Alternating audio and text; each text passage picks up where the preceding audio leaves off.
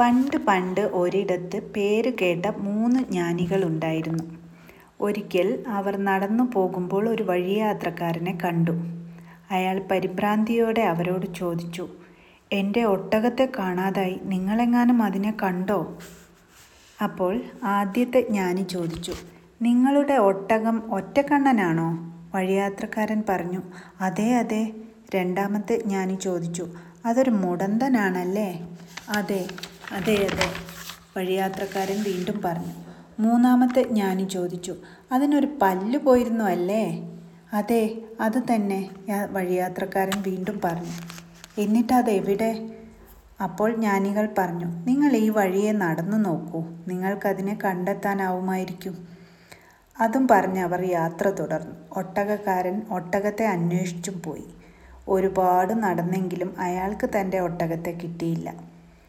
അയാൾ വീണ്ടും മൂന്ന് ജ്ഞാനികളുടെയും അടുത്തെത്തി. അവർ ഒരു മരച്ചുവട്ടിലിരുന്ന് വിശ്രമിക്കുകയാണ്.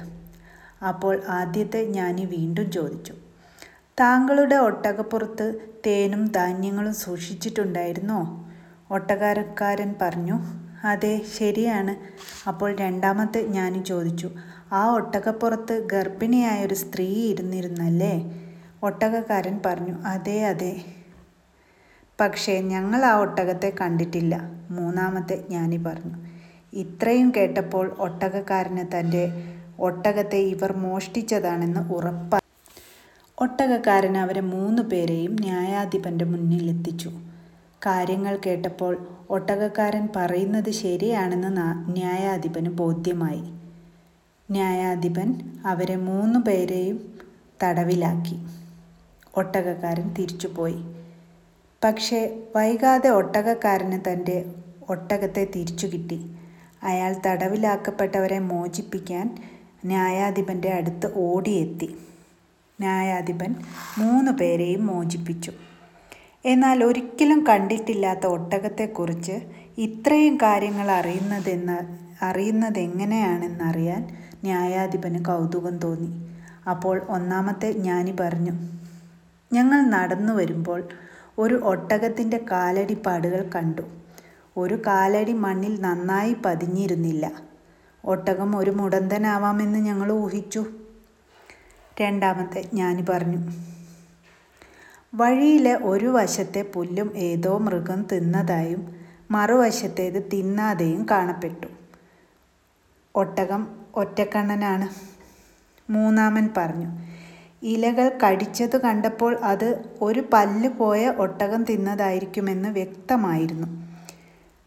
വഴി നീളെ ഉറുമ്പുകളും ധാന്യമണികളും ഉണ്ടായിരുന്നു. തേനും ധാന്യവും ഒട്ടക്കപ്പുറത്തുണ്ടായിരുന്നെന്ന് മനസ്സിലായി. ഒട്ടകം നിന്ന ഒരിടത്ത് നിന്ന് ഒരു നീണ്ട മുടി കിട്ടിയിരുന്നു. അപ്പോൾ അതൊരു സ്ത്രീയുടേതാണെന്ന് മനസ്സിലായി. മാത്രമല്ല അവിടെ ഒരു കൈപ്പത്തിയുടെ അടയാളവും മണ്ണിൽ പതിഞ്ഞിരുന്നു. ഒരു നിറവയറുള്ള സ്ത്രീ എഴുന്നേറ്റ് നിൽക്കാൻ വേണ്ടി കൈ കുത്തിയതാവാം ആയിരിക്കുമല്ലോ എന്ന് ഞങ്ങൾ ഓർത്തു. " ന്യായാധിപന് കാര്യങ്ങൾ വ്യക്തമായി. പക്ഷേ അദ്ദേഹത്തിന്റെ കൗതുകം പിന്നെയും ബാക്കിയുണ്ടായിരുന്നു. എന്നിട്ട് എന്താണ് നിങ്ങൾ ഇതൊന്നും പറയാതെ ശിക്ഷ ഏറ്റുവാങ്ങിയതെന്നായി ന്യായാധിപൻ. അപ്പോൾ അവർ പറഞ്ഞു, "ഓ, ഞങ്ങൾ ഓർത്തു ഒട്ടകക്കാരന് താമസിയാതെ ഒട്ടകത്തെ കണ്ടുപിടിക്കും. അപ്പോൾ അയാൾ ഞങ്ങളെ തടവിലിട്ടത് ശരിയല്ലല്ലോ എന്നോർത്ത് ഉടനെ തിരിച്ചു വരും ഒട്ടകത്തെ കിട്ടിയാൽ ന്യായാധിപന് കാര്യമറിയാൻ താല്പര്യമുണ്ടാകുമെന്നും ഞങ്ങൾ ഊഹിച്ചു. എല്ലാം അപ്പോൾ പറയാമെന്നും ഞങ്ങൾ വിചാരിച്ചു. " ഒന്നാമത്തെ ജ്ഞാനി പറഞ്ഞു,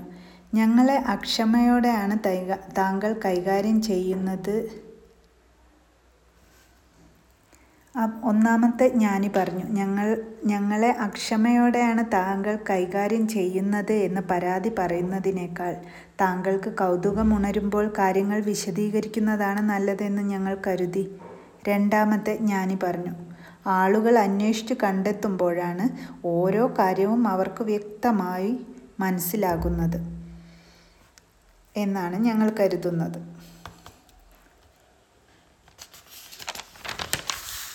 അപ്പോൾ മൂന്നാമൻ പറഞ്ഞു, "ഞങ്ങൾക്ക് പോകാൻ സമയമായി. ജോലി ബാക്കിയുണ്ട്. " ജ്ഞാനികൾ അവരുടെ യാത്ര തുടർന്നു.